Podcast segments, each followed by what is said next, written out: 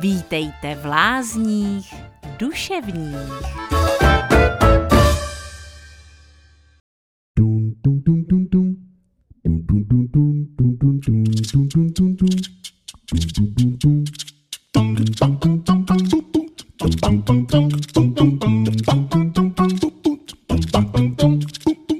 Kapr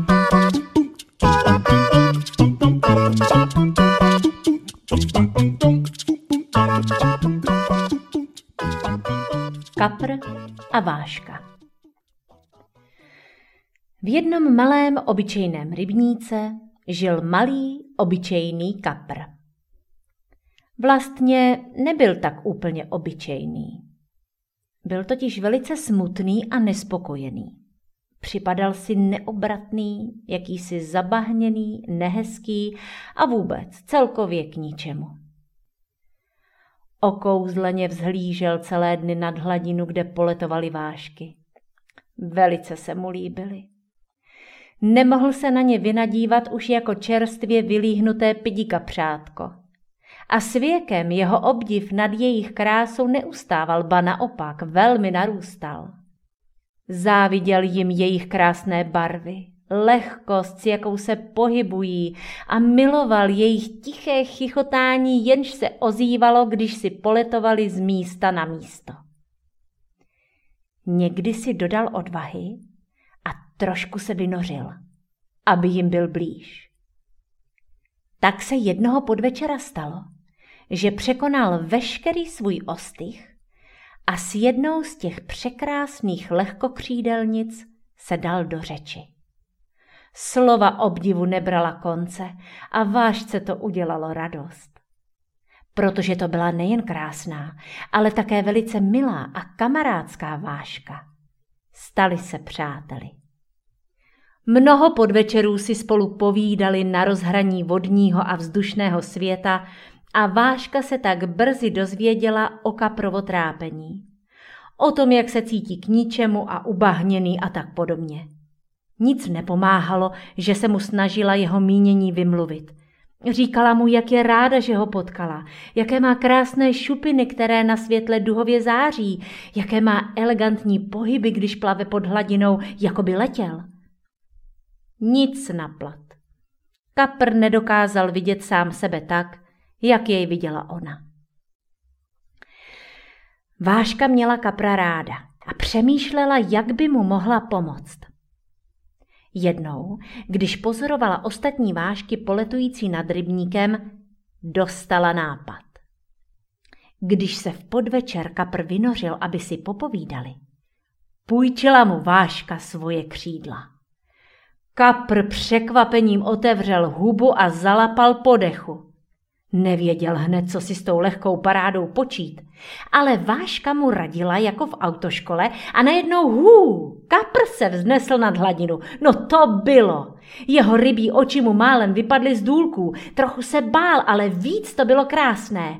Poletoval sem a tam jako nějaké podivné zjevení z prehistorické doby. Ostatní vášky se jen fascinovaně zastavili v letu a vypadaly jako letka vzorově nehybných vrtulníků. Kapr s dětinskou radostí nalétával tu výš, tu těsně nad hladinu a smál se jako pominutý. Dokonce vyšel měsíc, aby se také podíval na tu prapodivnou věc. Vykulil své měsíční oči a úplňkem ozářil celou hladinu. A tu se to stalo. Kapr se zahlédl v odlesku vody. Byl duhový. Skřidelky, které připomínaly ploutvičky, se elegantně přemysťoval z jedné strany rybníka na druhou.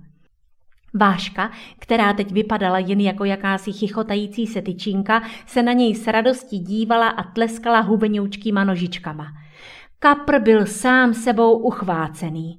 Nikdy si nepomyslel, že je tak krásný, že jeho šupiny se lesknou ve světle, že se umí pohybovat elegantně, jako by letěl, přesně tak, jak mu to jeho přítelkyně říkávala.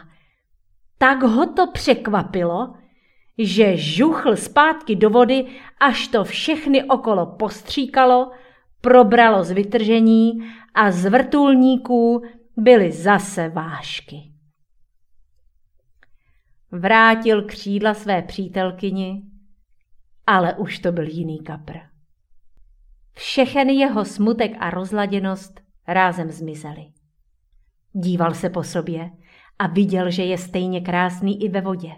Mrsknul ocasem a sledoval hladivou křivku, jenž za ním tvořila stopu.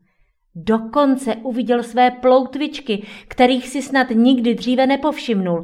Mám křídla, vodní křídla, no to je nádhera. Děkoval vášce za její nápad. Ta se smála a letěla se z toho zážitku trochu prospat.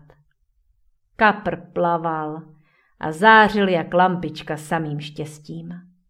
Zářil celou noc a celý den a další noc a další den a další noc a další den a všechny další dny i noci.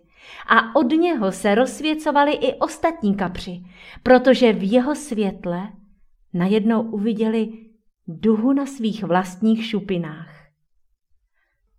A od té doby je ten obyčejný rybník velice neobyčejným rybníkem. To proto, že tam duhoví kapři létají pod vodou.